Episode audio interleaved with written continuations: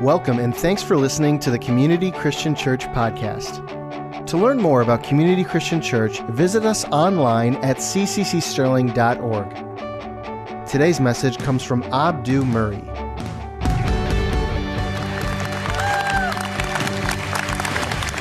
Well, good morning.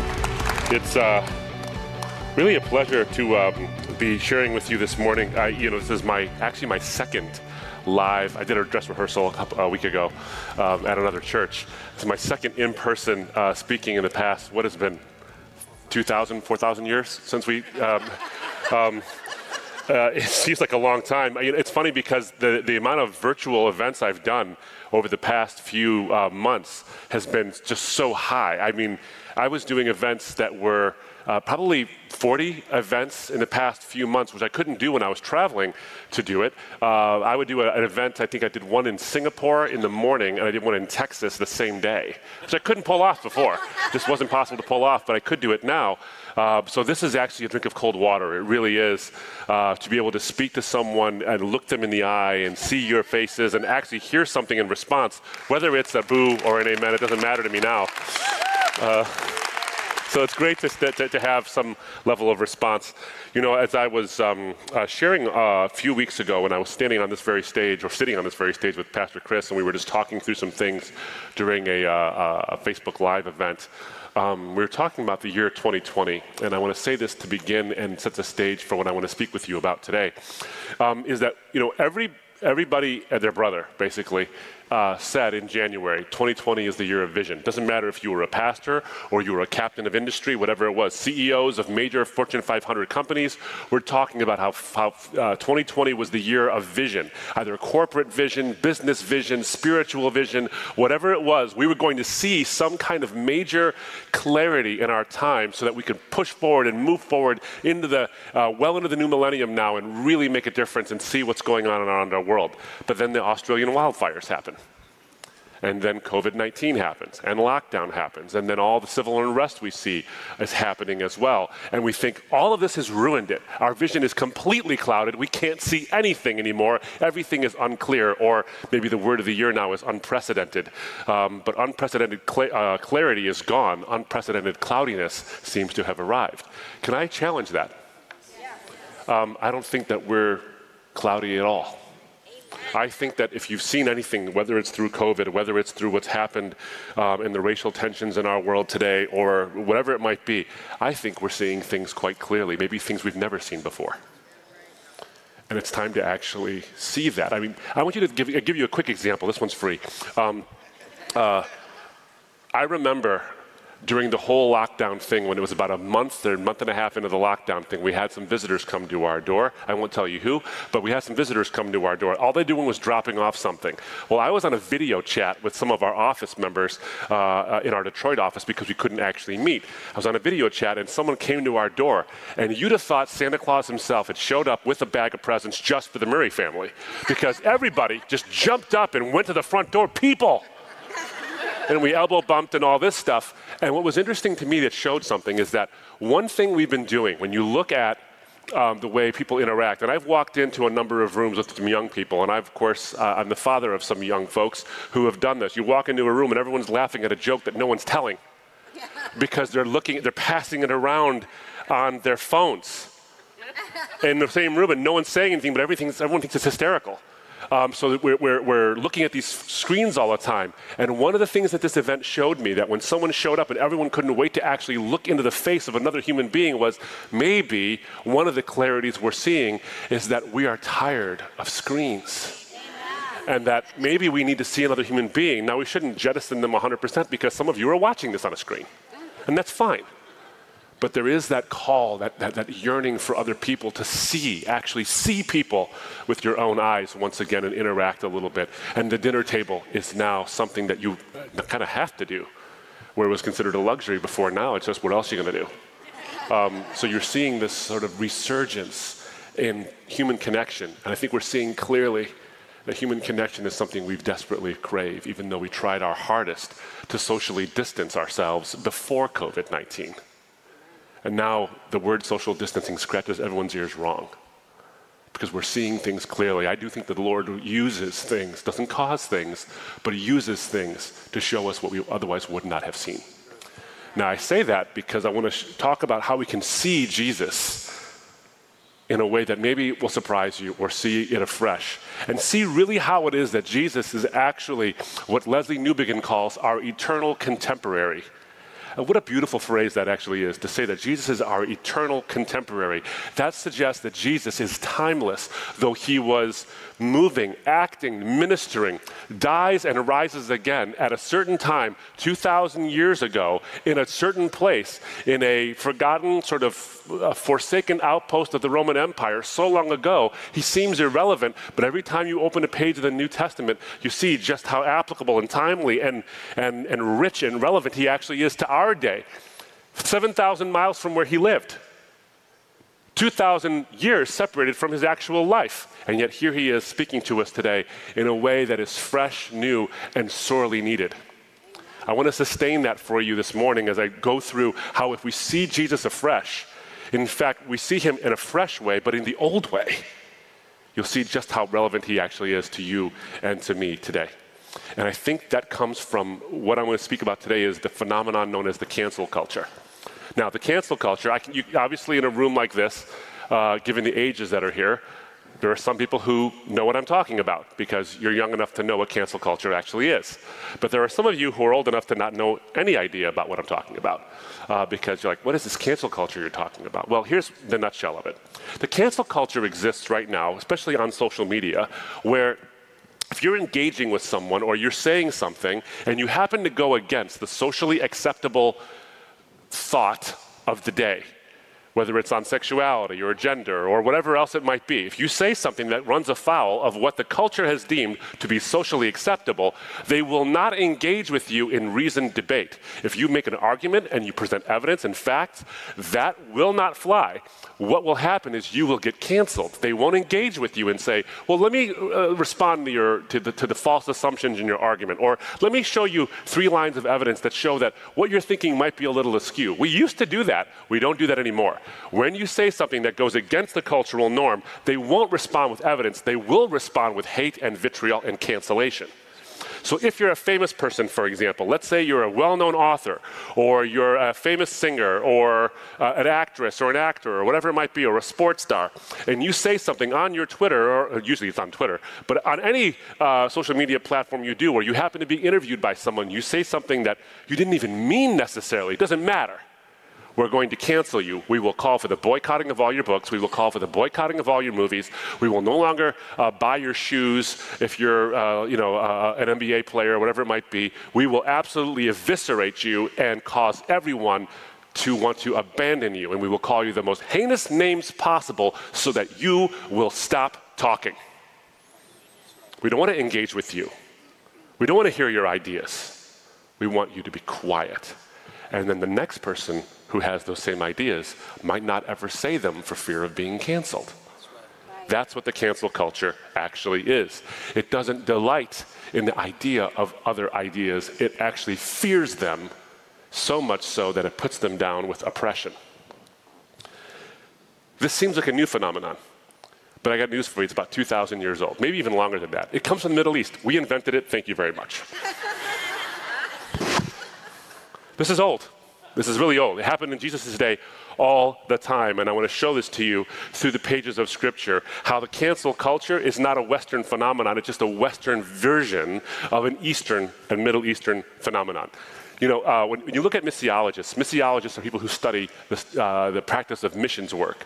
Missiologists and sociologists will break up the world in terms of morality, in terms of the way certain, certain cultures um, will enforce morality, with the way they'll speak about morality, how it's enforced, and what to do when someone has either gone afoul of the culturally accepted morality or they have you know, championed something that is of culturally moral virtue. What happens? So missiologists break up the world in these ways. So uh, this is a slightly bit a bit technical, but bear with me for a moment. So the West is considered what is an innocence guilt culture because we're very individualistic here. I mean, think about the way in which the West talks about um, your ambitions and your life. It's your personal freedom, freedom of speech, freedom of religion, freedom of expression, freedom of thought, all these wonderful things. And we also want to uh, foster individual innovation, individual accountability. Go West, young man. And we pioneer and we forge ahead and we create new industries. And we love this kind of thing. And it's good, it's got, it's got plenty of benefit. But like everything, this rampant individualism within the Western culture also has its shadow side. Everything's got a shadow side, everything does. The only one who doesn't cast a shadow is the one who is the light himself. Amen. But individualism has its shadow side. And its shadow side is that when you are highly individualistic, you don't really consider your impact on the collective. I did it my way, Frank Sinatra says. And I don't care what you think, and I don't care who it hurts. And so we go about doing things our own way, not thinking about the collective. But no man is an island as they say. And so, what you do actually does have an impact on people outside of you, on your family, on your culture, and even on your country. But we sort of don't think about that because the individual is more important than the collective in a Western society. And so, what happens is, is that when you do something immoral, that goes against the cultural norms, you, particularly and individually, are guilty of it. And because of our individuality, we have an inner sense, an individual sense of conscience which causes us to say, Man, I feel terrible about this. I've been really gnawing at me. I've been staying awake at night. I need to go apologize to this person. I need to make it right. So if you do something wrong in the West, in an innocence and guilt culture, when you are guilty, you want to become innocent. And so what you want to do is actually make up for it by doing something. So if you do something wrong, you can do something right to fix it because it's all individual. The East has just as strong a sense of morality, but the enforcement is not individual, it's collective. Because the East is what's called an honor and shame culture. So if I do something or I believe something in the East that is um, uh, laudatory or very, very ha- uh, uh, of high value to that culture, I achieve honor.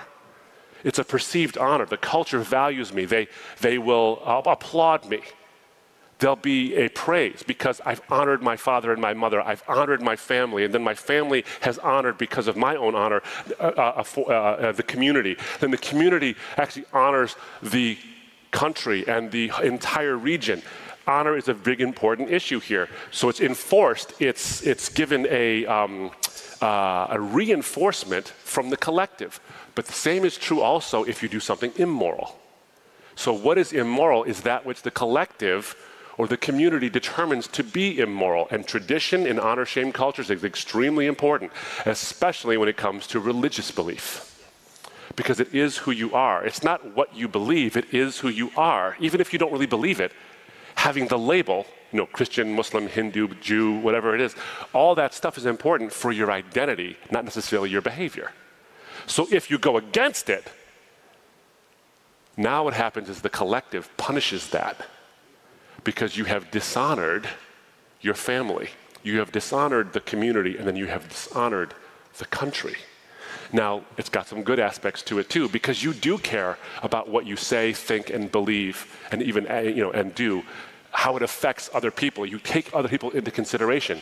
The shadow side of an honor and shame culture is that even if something is true, if you discover after years and years of investigation that the gospel message is actually true in an honor shame culture, and you're looking at it and you're saying, my old worldview, as valuable as it may have been, has some things that are false in it because the gospel is actually true, and you can intellectually assent to it, and you can say in your mind, this is true. The shame culture will tell you, don't you dare believe it, because if you believe it, you will go against what the collective is enforcing, and you will betray everyone around you. So the shadow side of honor shame is that in order to avoid the shame, you will literally on purpose believe something that is false. Because you're afraid of being canceled.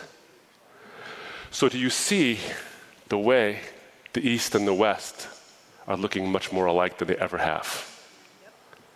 You have this innocence guilt culture of the West, individualistic. You have this honor shame culture of the East, where it's highly collective. And we often say this phrase that if you want to describe how apart something is, they couldn't be more further apart than the East is from the West.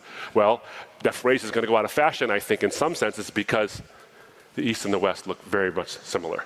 The cancel culture is an honor and shame system with Western dress. Jesus operated in an honor and shame system.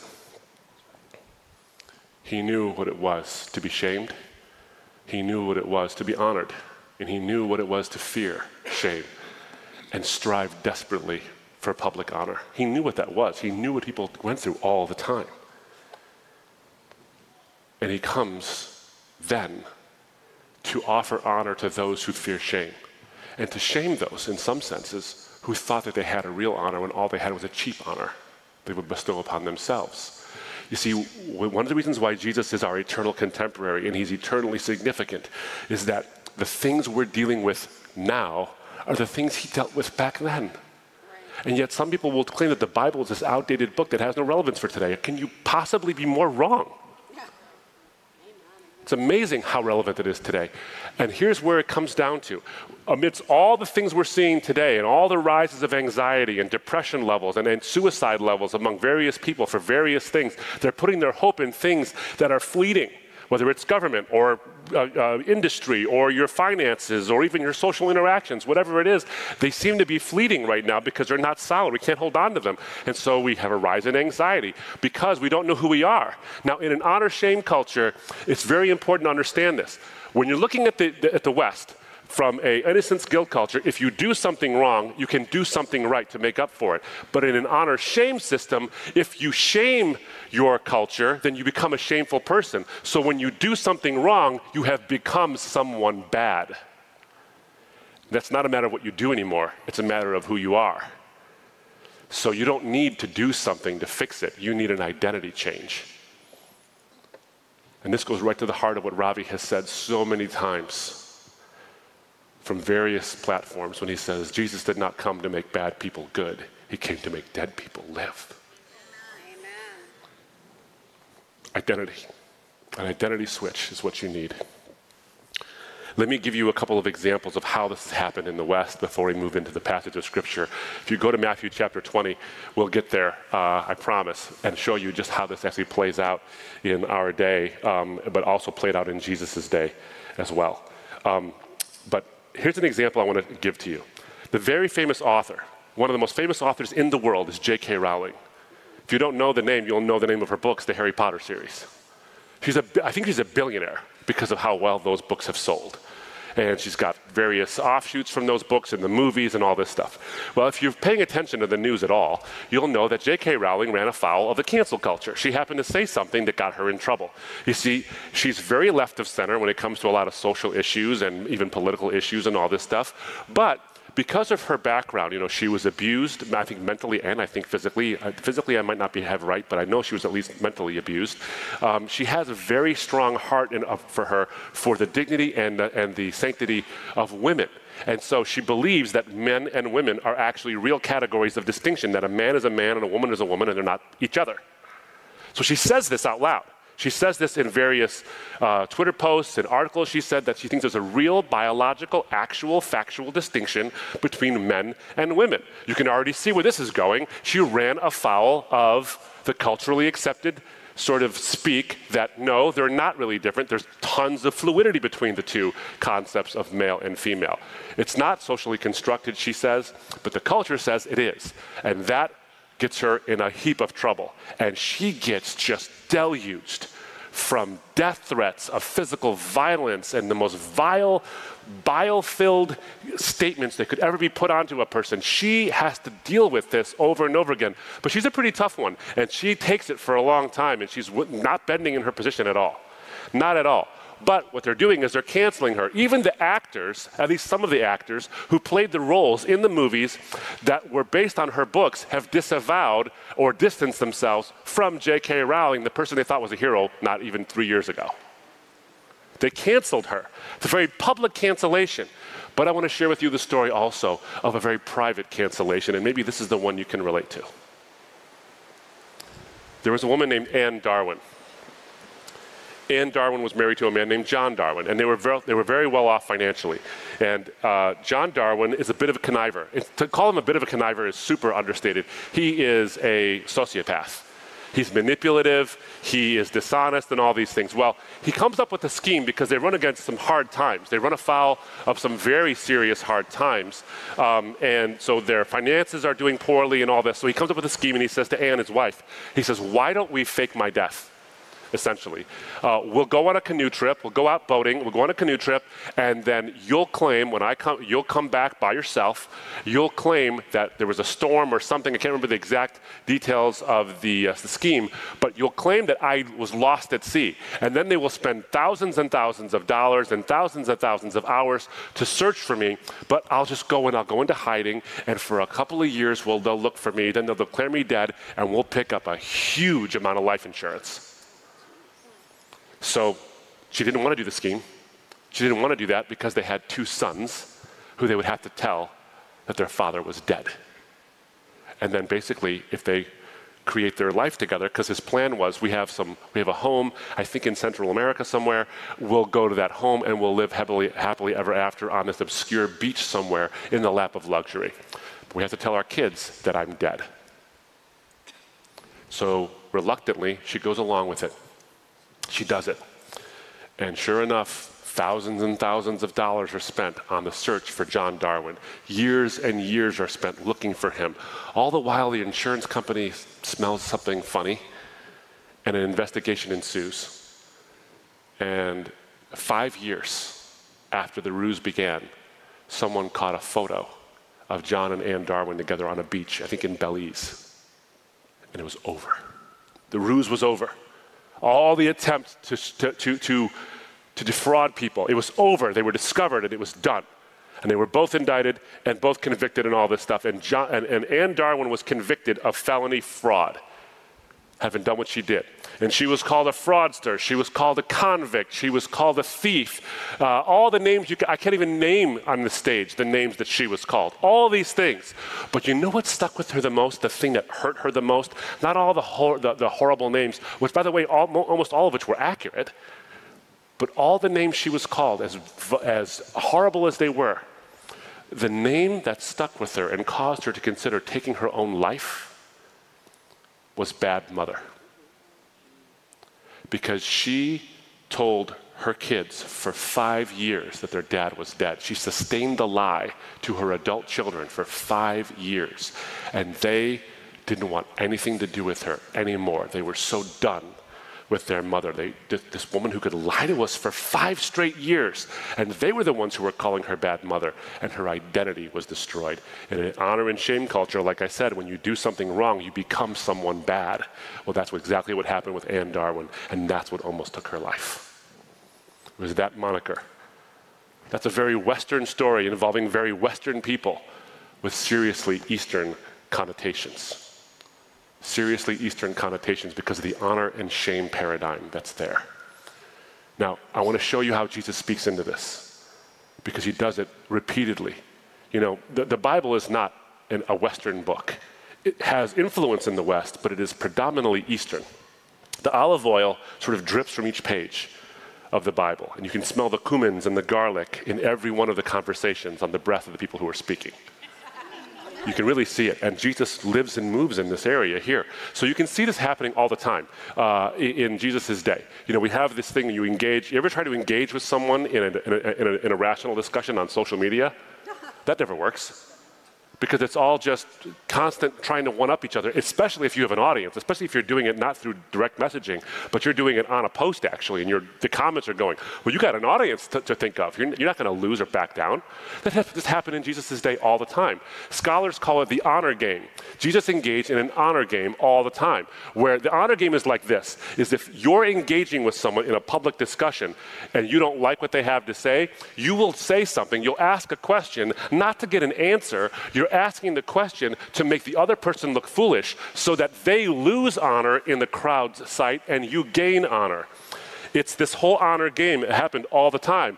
And you can think of it. Think of, the, think of the examples that happened throughout Jesus' ministry.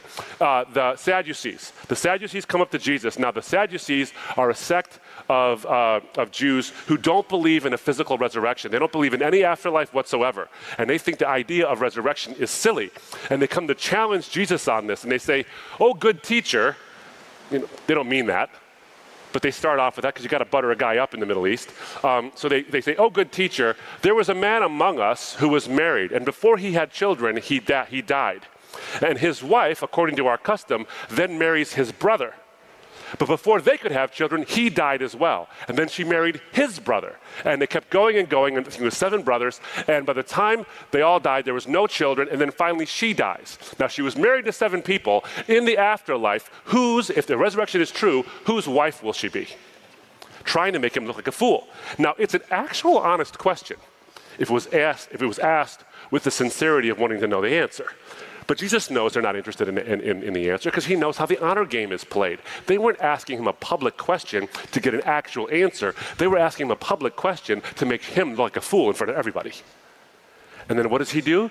He says, You don't know the scriptures. Uh-huh. In those days, they were to be married nor given in marriage. Basically, what he says is, You ignoramuses. but Jesus is, you know, tactful, so he doesn't say those words exactly. He does other places, but not in this particular instance. He basically points out is that you know every letter of this law, but you don't even know what it really says. They lost honor, and he gained it in the eyes of the crowd. then the Bible has this curious phrase. Sometimes you wonder what it means because the Bible says, in these kind of instances, it says, and no one dared ask him any more questions. Now you think to yourself, wow, I, I could see why, because he wins this game all the time. But then you read further and you find out people are asking him questions. Like, is this a contradiction? It says no one dared ask him any more questions, but then a little while later they're asking him questions. In the same book of the Bible, by the way. How can this be? Contradiction? No. If you understand what's going on in an honor shame system of the East, you understand what this actually means. No one dared ask him any more public questions. If you'll notice something, all the questions that follow are private until his trial, which all bets are off at that point. But they're all private. Here's why. You'll notice something. All the public questions Jesus gets asked are not intended to get an answer, they're intended to trap him. But the private questions, that's different.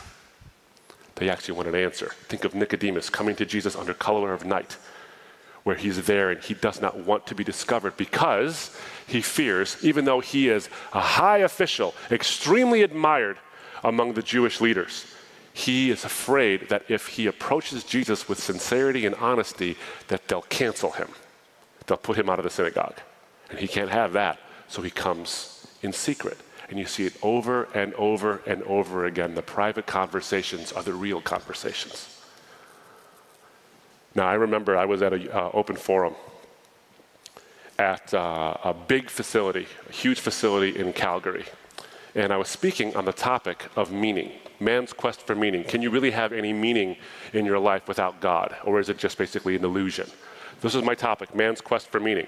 And so I spoke, and then we had an open forum, which means that people come to the microphone and ask questions. Now, at this particular open forum, there were two features that made this uh, uh, an interesting place.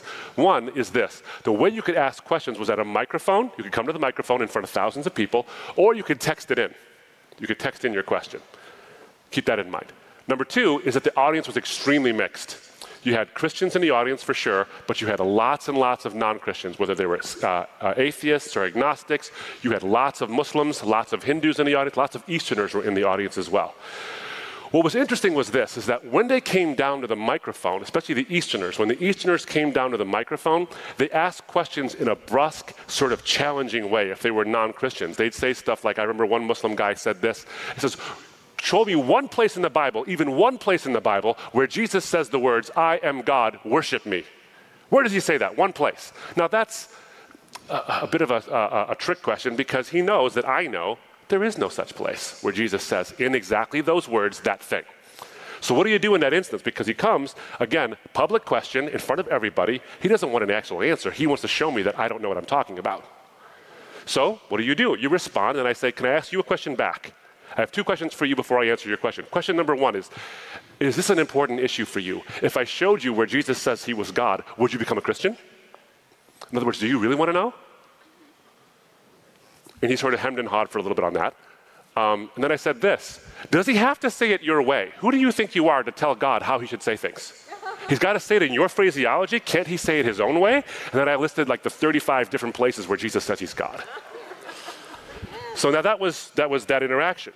But there was another Muslim who asked a question, but this time over text. And the question was this I'm a Muslim and I believe in God, and you spoke about meaning and belief in God. Yet I'm bored and I find my life to be meaningless. Why is that? Do you see the distinction? The public question was a challenge. The private question, which was anonymous, was a question that desperately wanted an answer. Jesus is our eternal contemporary. That's exactly what he lived with all the time. You ever see this phenomenon? If you're on social media? especially Twitter. Twitter is like the cesspool of all anger. Um, uh, they'll start with this honest question, dot, dot, dot. And then they ask a question they don't want an honest answer to. It's an honest question. I really want to know the answer to this, but the question is worded in a way that makes every answer seem like a moronic answer. It's not really an honest question. That's what happened with Jesus all the time. All the time. That makes Jesus our eternal contemporary all the time. Now, I want to give you one more example, then I want to turn to the scripture to show you how Jesus actually answers this and then bestows upon you and me the, the honor that we're looking for in this culture. And we think it's from praise from people, but it really isn't. J.K. Rowling makes that statement about gender and sexuality, and she's excoriated for it and all these things, and people are just losing their minds over the whole thing. But then she and a bunch of other people, Noam Chomsky, uh, Malcolm Gladwell, uh, Salman Rushdie, and a bunch of different writers from all over the world, including journalists, they signed a joint statement calling for the, the right to have free speech, even unsavory speech, speech that no one really likes. But we need to have the ability to have free speech because we're stifling people's ideas and we're, we're losing who we actually are as Western people. Everything about that document, except for some of the blame that they, they, they, throw politically, there's a little bit of that jabbed in. It's a left leaning document, but on the free speech issue, it's 100% accurate. I mean, it, it's exactly what they're talking about. A lot of people sign this thing. They sign it and they're on board. Yay, rah, free speech, we love it. Until someone points out to, one, to a very prominent writer who's on the left, um, and this is not a left right thing, by the way. There's plenty of people on the right who signed this document too, or who could. Um, but they pointed out to this person by the way, did you know that J.K. Rowling signed this document? Oh my goodness, I'm removing my name from that document. I can't, I can't, no, no, no, I'm, I'm done. Do you see what's weird about that? What's weird about that is that this person agrees with everything the document says, but she doesn't like the people who signed it because they're the wrong kind of person. And so she removes her name from a document she agrees with because I can't be in the presence of such shameful people honor and shame, cancellation. Cancellation. Jesus deals with this so wonderfully. Now go to Matthew chapter 20. One of the things that we point out in the book, by the way, is the way Jesus uses parables, and they're so deep and so marvelous. Honestly, you could spend, I would even say, a year studying any one, any one of Jesus' parables because they're so rich with depth and meaning. I'm going to give you one strand maybe two strands of meaning from the parable of the master of the vineyard found in Matthew chapter 20. And something that is so specifically Eastern and so specifically honor shame that it applies to today's Western cancel culture in a way that might surprise you because you have to look at it through the honor shame lens and you'll see something maybe you didn't see before. It's always been there among the many, many different things that are there. And I could go on and on. I have a whole chapter on it. But here's the, here's the parable. Let me read it for you. For the kingdom of heaven is like a master of a house who went out early in the morning to hire laborers for his vineyard. Pause for a moment. This happens today. It's day laborers. You know, guys, pipe fitters or, or drywall people or uh, uh, rough carpenters. They'll go and they'll stand in the Home Depot uh, parking lot in certain areas and they'll look for work. And hopefully a general contractor will come by and say, hey, you need some labor? Uh, you need some work? Blah, blah, blah. Come work for me. It happens all the time now. It happens all the time. Happened back then. So they look for work. And typically in those situations, by the way, when you don't get picked, you just go home because they hire in the morning. And back then, this is exactly what happened. So he's looking for laborers for his vineyard. After agreeing with the laborers for a denarius a day, put a pin in that word agreeing, this is important. After agreeing with the laborers for a denarius for a day, he sent them into his vineyard. And going out about the third hour, he saw others standing idle in the marketplace. In other words, he came back. He hires the first round, and then typically people just leave, they go home. But he comes back later and he sees more people just standing around idle, waiting for work. And to them he said, You go into the vineyard too, and whatever is right I will give you. So they went. Going out again about the sixth hour and the ninth hour, he did the same. And about the eleventh hour, he went out and found others standing, and he said to them, Why do you stand here idle all day? I mean, they're there all day. There's one hour of work left in the whole workday, one hour, and they're still waiting for work. And he says, Why? And they said to him, Because no one has hired us. He said to them, You go into the vineyard too.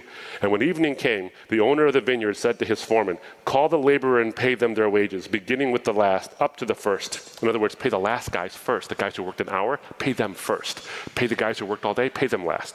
Why? You'll see later in the parable, of course, because he wants the first guys to see it. Now, when those hired first came, they thought they would receive more, but each of them also received a denarius. In other words, the master of the vineyard, I skipped the one verse, he pays the, the, the, last guys who worked only an hour, he paid them a denarius for the whole day's labor, which is exactly what he paid. Sorry, he paid the guys who came last a denarius for one hour of work, which is the same amount of money he paid the guys who worked all day. And the guys who worked all day are like, we're going to get more money.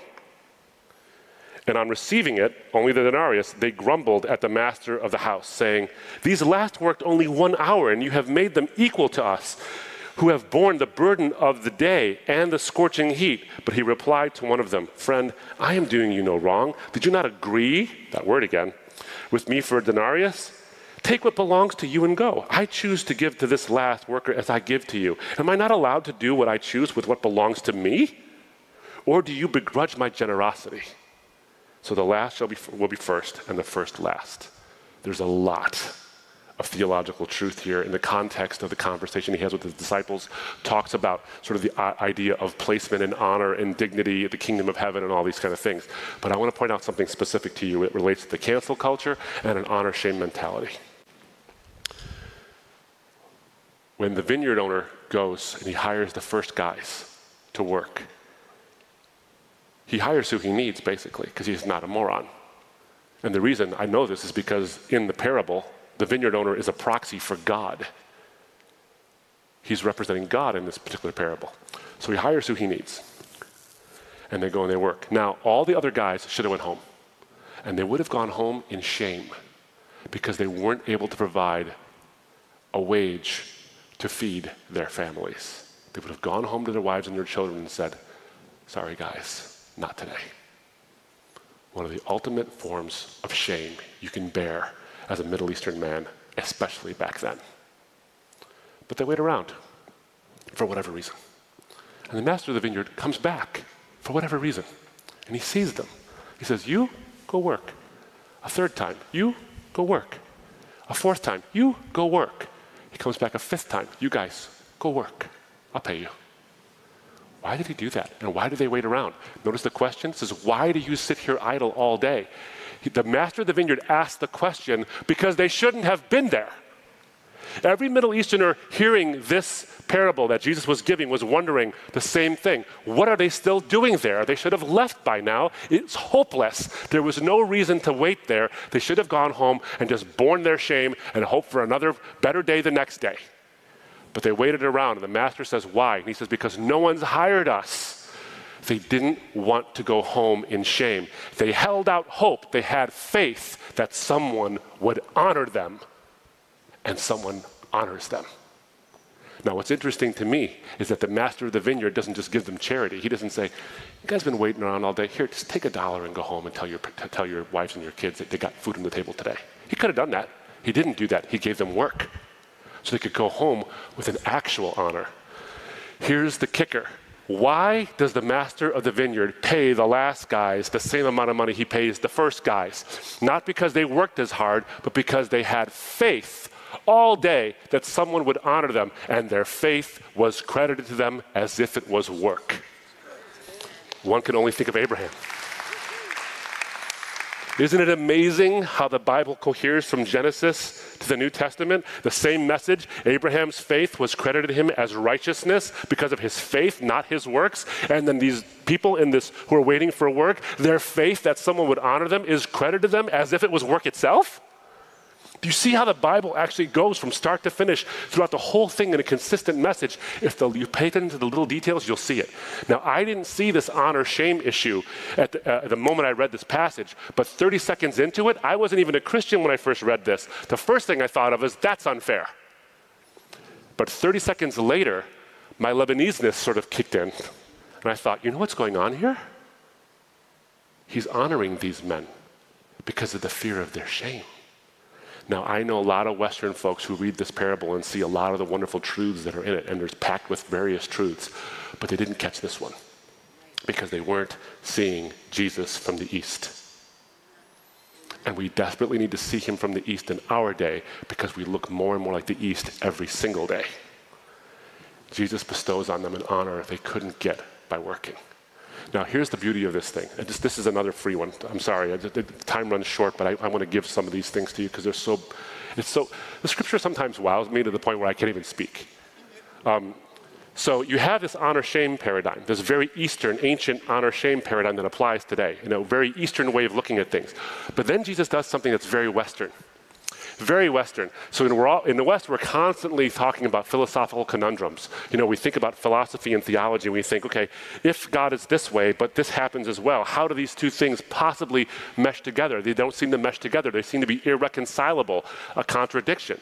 But Jesus points out the paradox, not the contradiction, in this, this very parable. He gives you a little added extra bonus. Remember the word agree that I told you to put a pin in? Well, here's what happens. Here's why this is so important. A very uh, uh, pervasive conundrum that we face in the West when we think about God is how can human beings have free will and be judged for their moral actions if God's in control of everything? If God is sovereign, how do human beings have accountability? Because they do whatever God makes them do in the first place. There's this whole sovereignty and free will thing. We've been discussing this for a long time, wondering what the answer is. If God's in control, how do humans have any control? We have this whole thing going on. It's in the parable. You see it right there. The guys go up to Jesus, uh, sorry, to, to, to, the master of the vineyard, and uh, he goes and he agrees with them for a denarius' worth of work. So they engage in negotiation. And of their own free will, they choose a denarius for their wage for the day. They chose it and he honored their choice. At the end, they get mad and say, Why did you pay these guys this much money? You should have given us more. And what does the master of the vineyard, the one who is God in this parable, say? Can't I do with what's mine whatever I want? Sovereignty. Free will, they chose the denarius. God's sovereignty, he gives to who he wants. In the same parable about honor and shame. How do you like that? Now, you see it over and over again. I want to give one more scriptural reference uh, to a story, a quotation, and then I'll bring it to a head. John chapter 9 is one of the most paradigmatic honor and shame episodes in the Bible. There's lots. Story of David, Bathsheba, Uriah. There's tons of honor and shame in that. But John chapter 9, you remember the story? There's a man born blind, and the disciples ask Jesus, who was who sinned, this man or his parents, that he should be born blind? And Jesus basically says, neither. This is for the glory of God. And then he shows you the glory of God by healing the man. But there's more to the story than just healing the guy and giving him his sight. The glory of God is not just in giving you a parlor trick that can help you in some physical way, although those are valuable and very important. He healed all the time. But there's more to this story than just the blind man receiving sight. There is a gloriousness to the identity the blind man actually gets gets in this whole story. So you know the story. The guy is born blind. Jesus walks up to him and he makes mud and anoints the man's eyes with the mud. Why does Jesus do that? He doesn't need to do it. He's healed other people of other things without making mud and putting anything on them. He didn't even touch some people. They weren't even in the town when he healed them. Why? Because it's a Sabbath day and you can't make anything on a Sabbath day, but Jesus makes mud because he's a troublemaker. and the Pharisees find out about this. Now, if you read the context in, in, in, throughout the book of John, you'll see that the, the, that the Pharisees and the, the leaders of the temple saying that anybody who confesses Jesus to be the Christ will be put out of the synagogue. They will be canceled. So Jesus heals this guy, this young man who was born blind, and he sees, and he's telling everybody. And the Pharisees get wind of it and they're upset and they're going to pin this whole you did work on the Sabbath thing on him and all this. And so they go and they ask the townspeople who did this and all this. And they say, well, there's his parents. And so they go over to the parents and they say this. Now they think a scam is afoot. They think Jesus is a charlatan anyway. And they're saying, is this really your son? That's the first thing. Who you say was born blind? Maybe he wasn't born blind and you've been using him all this time because he was begging in the streets.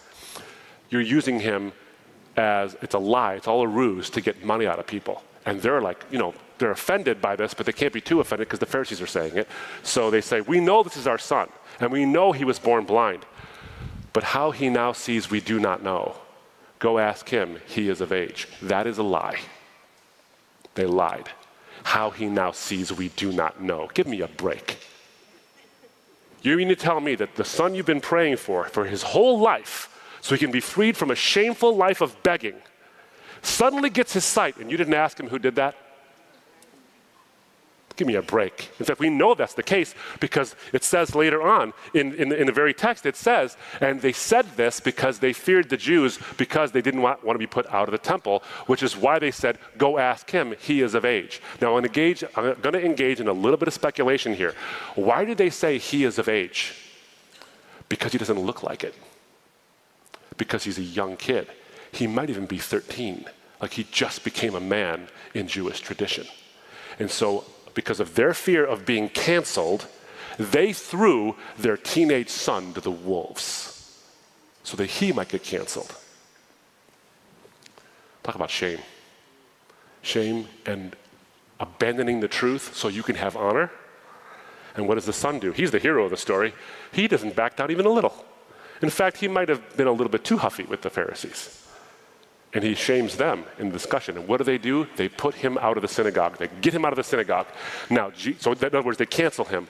So Jesus' honor and shame radar is pinging like crazy. And he goes back to the young man who's now been canceled, put out of the synagogue, but he can see.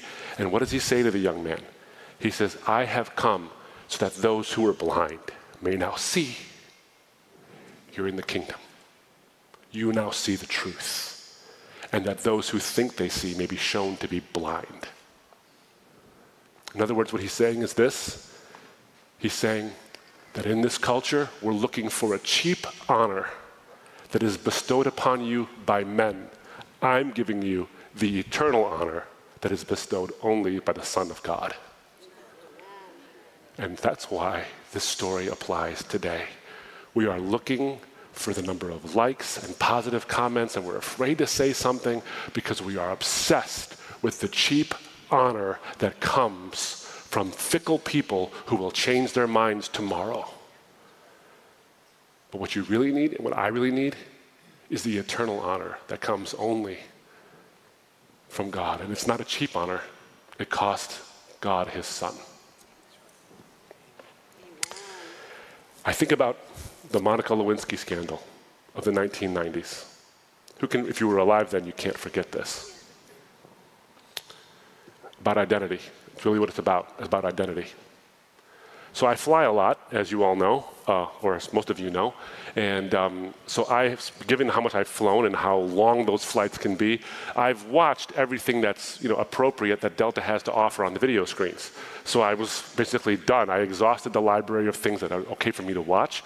So I was left with TED talks, um, and I so I watched a couple of TED talks. Um, and one was by Monica Lewinsky. It was about the culture of humiliation.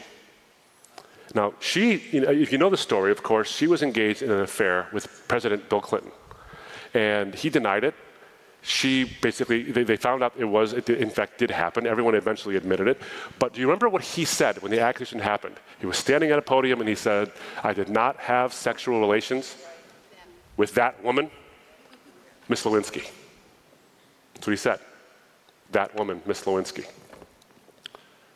Now it's interesting because the word that and the word woman, neither one of those two things is offensive.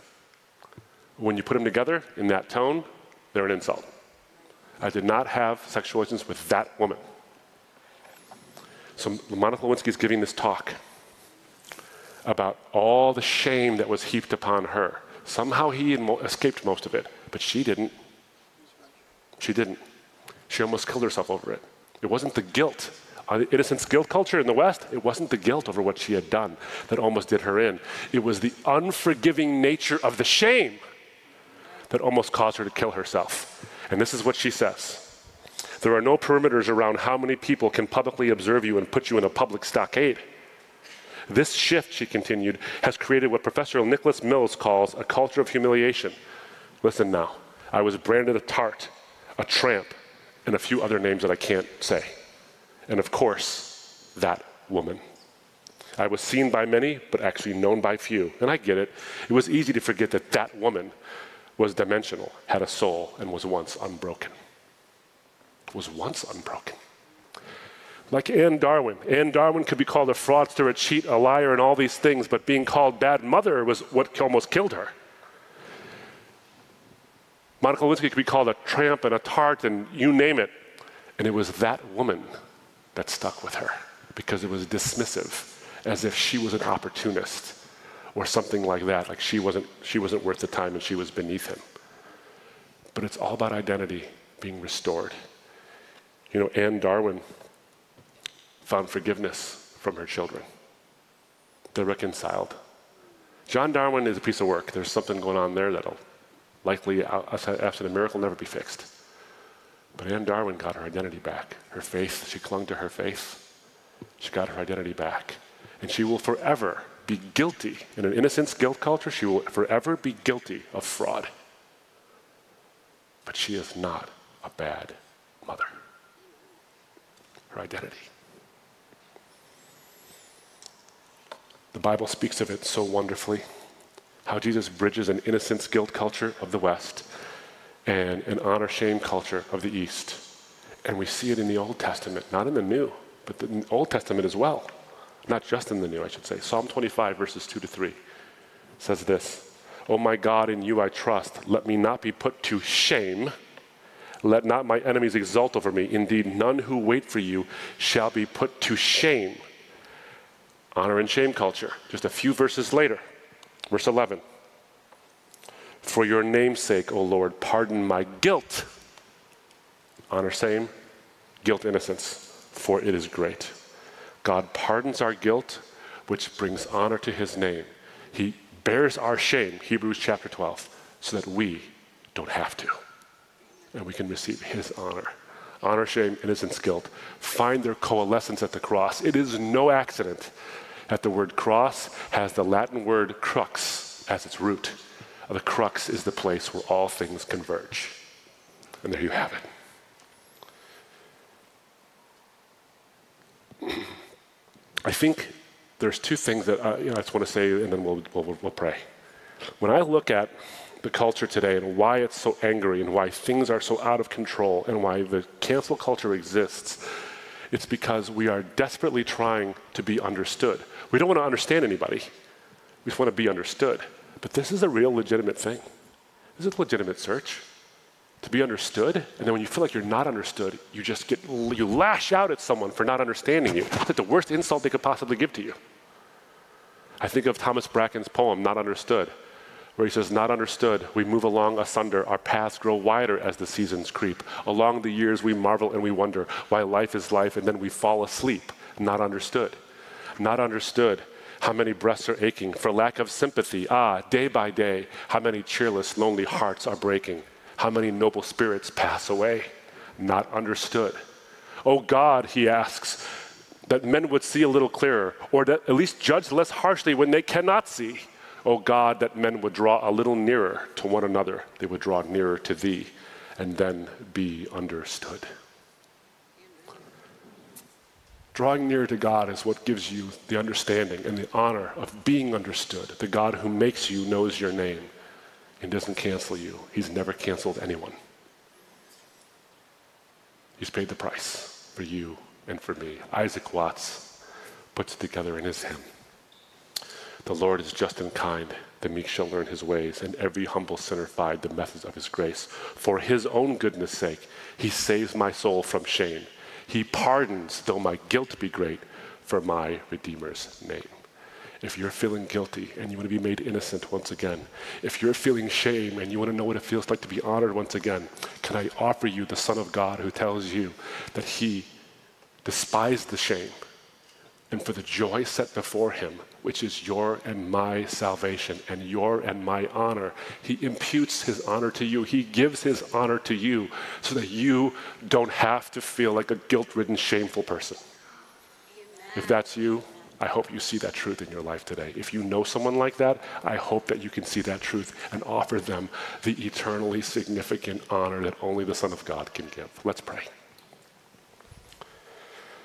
Father, I'm grateful for your Son. I'm grateful, Lord, that we don't have to live in fear of the shame, that your Son despised the shame and he clung to the cross for the joy that was set before him, Lord. What an amazing truth. Thank you for being eternally contemporary. Thank you for never abandoning us to a life where we think that your truths are irrelevant. Thank you for answering objections to your, to your truth before they even arise. Thank you for being a 2,000 year old message, for bringing a 2,000 year old message that never ages. It never goes bad. It's eternally ripe, and we can pick of it whenever we need. You are so gracious to us. We have agreed and you have, uh, you have honored our choices, yet you are generous beyond measure. May we delight in your generosity. May we seek it and find the honor we need. And may, if we are amongst those who are canceling other people because they just simply don't agree with us, may we see them once again to be made in your image and have a heart for them the way you have a heart for us. We pray these things in the name of your Son who gave his life so that we could be honored. Amen. God bless you all. Have a wonderful Sunday. Thanks again for listening to the Community Christian Church podcast. For more messages like this and other resources, visit us online at cccsterling.org